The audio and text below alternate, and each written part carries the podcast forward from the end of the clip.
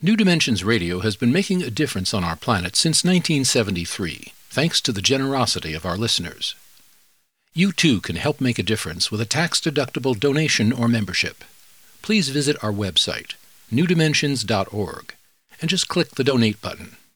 We at New Dimensions thank you for your support.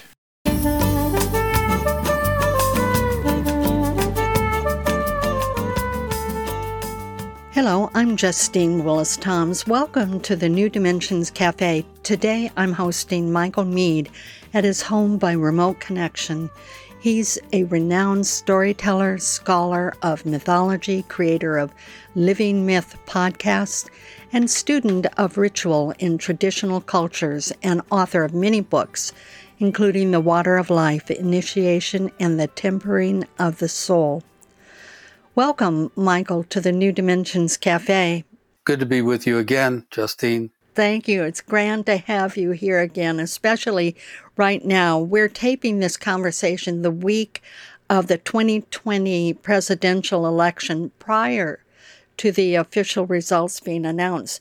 But no matter the outcome, we have quite a road ahead of us to bring the disparate and contentious factions in this country into unity and harmony. So, you tell us that mythic imagination can be our guide. Please help us know how this can guide us through these troubled waters. Well, one of the troubles in the modern world is people actually believe they're in different stories. People don't imagine that we're in the same story together. And so, one thing I do is I try to find these old myths that show people struggling in the same story and not completely knowing it somehow. So I call what we're going through the tension of the opposites. And the idea of opposites is not strictly polarization. It's creating two opposing poles that generate enough tension to give birth to something that's trying to be born. The pull of opposites is like labor pains in a certain way one of the signs of maturity is a capacity to hold two unlike thoughts at the same time. So the infant has to go to one side or the other, has to go quickly to mom or dad because it needs instant satisfaction and it needs to reduce the tension of life because it hasn't developed enough psychic musculature to take the tension.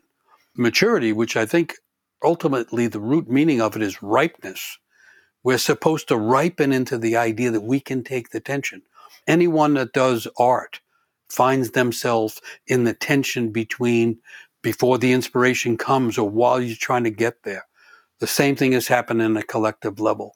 The polarization of the opposites is not a sign that everything's wrong. It's a sign that we have to learn how to hold that tension. The opposing energies, night and day, up and down, left and right. We live within the oppositions of life. And the more we learn about that, the more we become able to handle the tension and be alert and open to the inspiration, the creation that's trying to come through that tension. Because it seems to me we're in the middle of a rites of passage where we've left the world that we used to know behind and we don't even have clear sightings of the world we're going to. And we have to be in that betwixt and between that is also can be felt as the tension of the world. And our job is to bear it long enough that we individually and hopefully one day collectively get a full blown inspiration and vision of where to go. Right. And what you're saying is that we'd like to think of life as binary, so to speak, you know, up and down, as you said, either or. But we're coming into this new sensibility. Many people use the word both and, holding this paradox. That's not easy. One way I think about it in terms in story terms, we're at the end of one story at the beginning of another and we're in that tension where you don't know how it's going to restart. And so, on a personal level, on a psychological level, how that translates is inside each person, there's the wise old sage and the eternal youth. That's the same as the end and the beginning, the old and the new. So psychologically, this is the time to try to tap into the sage in the heart, the wisdom that is hidden in each person's heart and soul, but also to have a thread to the eternal youth who is carrying the dream of one's life. And so what can be seen as polar opposites, the old and the young, you know, that's a classic polarization. They don't understand each other. Secretly, they do. So the old idea is when things get tense, you try to tap into the sage in the heart and the eternal youth carrying the dream of one's life. At least that's how I think about it. And I found just a little paragraph in the study of a tribe. And they happen to say that when we initiate a young person, a girl or a boy, we're trying to awaken the sage in their heart, the wisdom that's already in them. And when we initiate an adult into becoming an elder, we're trying to reawaken the dream of their soul. So this is a time for awakening further the dream of one's soul and for finding ways to tap the wisdom that's already in there. And wisdom, of course, has two roots. One is the root that means guidance, and the other root means lyric. Tap into the song of your soul because the rhythm in outside world is pretty rough right now. We have to find our own rhythm. We have to find our inner song and find ways to express it. You know, uh, Michael, you have written When Troubles Get Deep Enough, when the dilemma has become great enough, when the problems become greater than we are, then the weight of the world is on each of our shoulders. Mythic imagination can offer more ways to proceed than the narrow path of logic, reason, and fixed beliefs. Yeah. I mean, modern people, it's always amazed me. I'll hear people saying with pride, you know, that this is my ideology. And inside myself, I'm thinking an ideology is what you have when you've lost your imagination because the human soul is much greater than any ideology and the ideologies don't work now. That's people running to one side or the other. And so I know it's difficult and I know it's very troubling and there's a lot of anxiety and there's a lot of loss and there's sorrow and all that stuff. But still, we're here. We're here to do something. And the old idea was each person's soul comes to the world when they have something to give. And right now, the world needs what everyone has to give. There's no single answer. The diversity is the clue to the creativity. And our job is simply to give what we have that's already part of our own heart and soul and give that. And despite the difficulty and because of the difficulty, that's our job. And it's going beyond winners and losers. I mean, like, media it really portrays everything as a horse race, you know, the winner and the loser. Approximately 70 million people voted one way, and 70 million people in this country voted another way. Now, it would be, I think, not productive or not effective if we look at people as being winners. Oh, I won, so we're going to be great. No, we've got to, as you've talked about in one of the myths that you talk about, Jason and the Argonauts, that they all had to row together to get through the narrows, the dire straits. So that's our challenge. Yeah, the old word for that was communitas. The word community comes from the Latin communitas, which means such a deep sense of community that everyone is pulled together, pulled together from the depths. And so, in the midst of uncertainty, what happens is the opportunity for deep community. It's more available now. It's weird because you'd think when the coronavirus pandemic happens, everybody would pull together. It seems so obvious. It's not obvious anymore. And yet there's going to keep being crises. And hopefully people can learn, oh, it works better when we pull together. But I want to say something else. The world has become flat again. That's how it got so polarized. And what I mean is there's a collapse of vertical imagination. Vertical imagination is a term for the old idea that humans are connected to the stars in one direction and connected to the depths of the earth in the other direction. We're like uh, beings to a stretch between the stars and the deep earth, the underworld in a sense. And we're supposed to be channels for the energy coming up from the earth and down from the stars. And somehow that got lost and everything got flattened. And people think the world is about economics. And economics says there's not enough to go around, and therefore you've got to get yours, and you're back to winners and losers.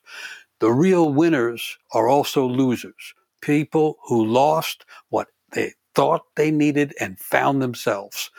Remember, Carl Jung, the great psychologist, said, when you lose something, like when you lose your job, your soul throws a party. Because, you know, we're not here to be goal oriented. We're here to find the aim of our soul and when a person finds that, it's not just satisfying to them, it's beneficial to their neighbors. And so hopefully the fantasy that people are living in will change and people will realize that when some lose, especially when some are excluded from being allowed to be on the ship of life or the ship of state, then we've all lost. We have diminished our shared humanity.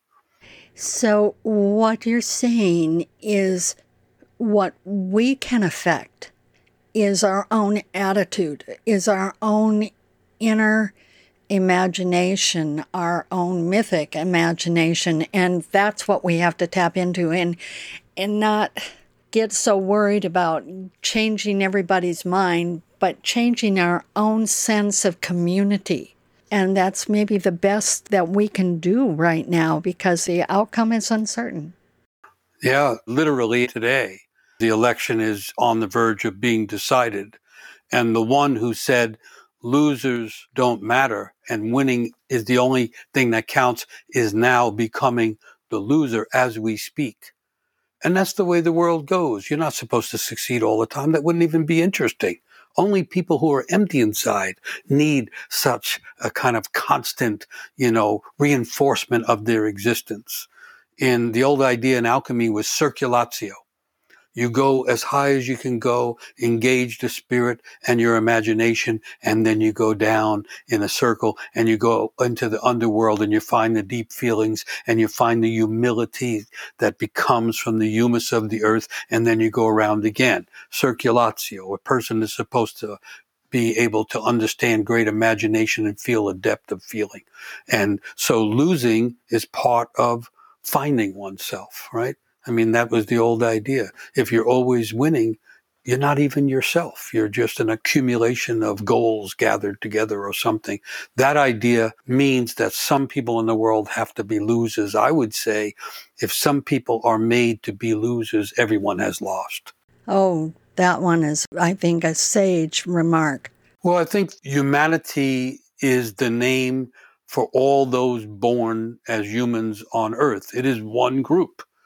If you remove some group from that, for some reason, historical, whatever, racist, whatever it is, you've broken humanity. You've broken the hidden agreement of humanity. And so, in a time when everything's falling apart, it's a much harder time to live. But in the fragmentation of things, the deep, meaningful ideas get through better. If a person isn't tuned into the public and social media all the time, what's happening is imagination is trying to enter in many ways. And one of the most important messages right now, because it's the message that's inside nature, it's the message being delivered to the world in strange ways. We are all interconnected. We're all part of this. We're all on the same ship trying to stay afloat. In a way, you could say, all of the painful experiences are here to remind us of that. That's what I think uh, coronavirus is saying. We could make each other sick or we could protect each other and heal each other. We're in this together and we're each unique individuals, but we're all part of the same collective breath of humanity. Literally, people now know that what we exhale in one place is being inhaled by someone in another place. And so we're breathing the same air. There's another idea that says we're breathing the whole world. And when we take a breath in, the whole world goes through us because it's all connected and it comes back out in the next breath. So our job is to be present, to be the best version of ourselves, and to be open enough to receive new ideas, new imaginations, things we never knew before, and new people as well. Wonderful, wonderful, hopeful message. I want to thank you for being with us on the New Dimensions Cafe today, Michael. Good to be with you again, Justine. Thank you. I've been speaking with Michael Meade at his home by remote connection. He's a renowned storyteller, scholar of mythology, creator of Living Myth podcast, and student of ritual in traditional cultures and of course, author of many, many books, including The Water of Life Initiation and The Tempering of the Soul. And if you want to learn more about his work and a collection of recordings, go to mosaicvoices.org or you can get there through the New Dimensions website, newdimensions.org. I'm Justine Willis Toms. I want to thank you for joining us at the New Dimensions Cafe, and I invite you, please do join us again. You've been listening to the New Dimensions Cafe. This series of shorter interviews features many of the remarkable guests also featured on our internationally syndicated one hour New Dimensions radio series. To access more than a thousand hours of programs, to subscribe to our newsletters, or to become a member, please visit us at newdimensions.org.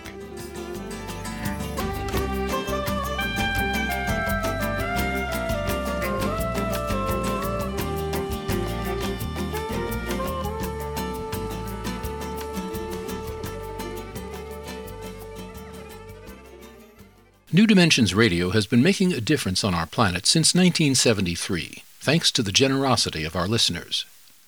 You too can help make a difference with a tax-deductible donation or membership.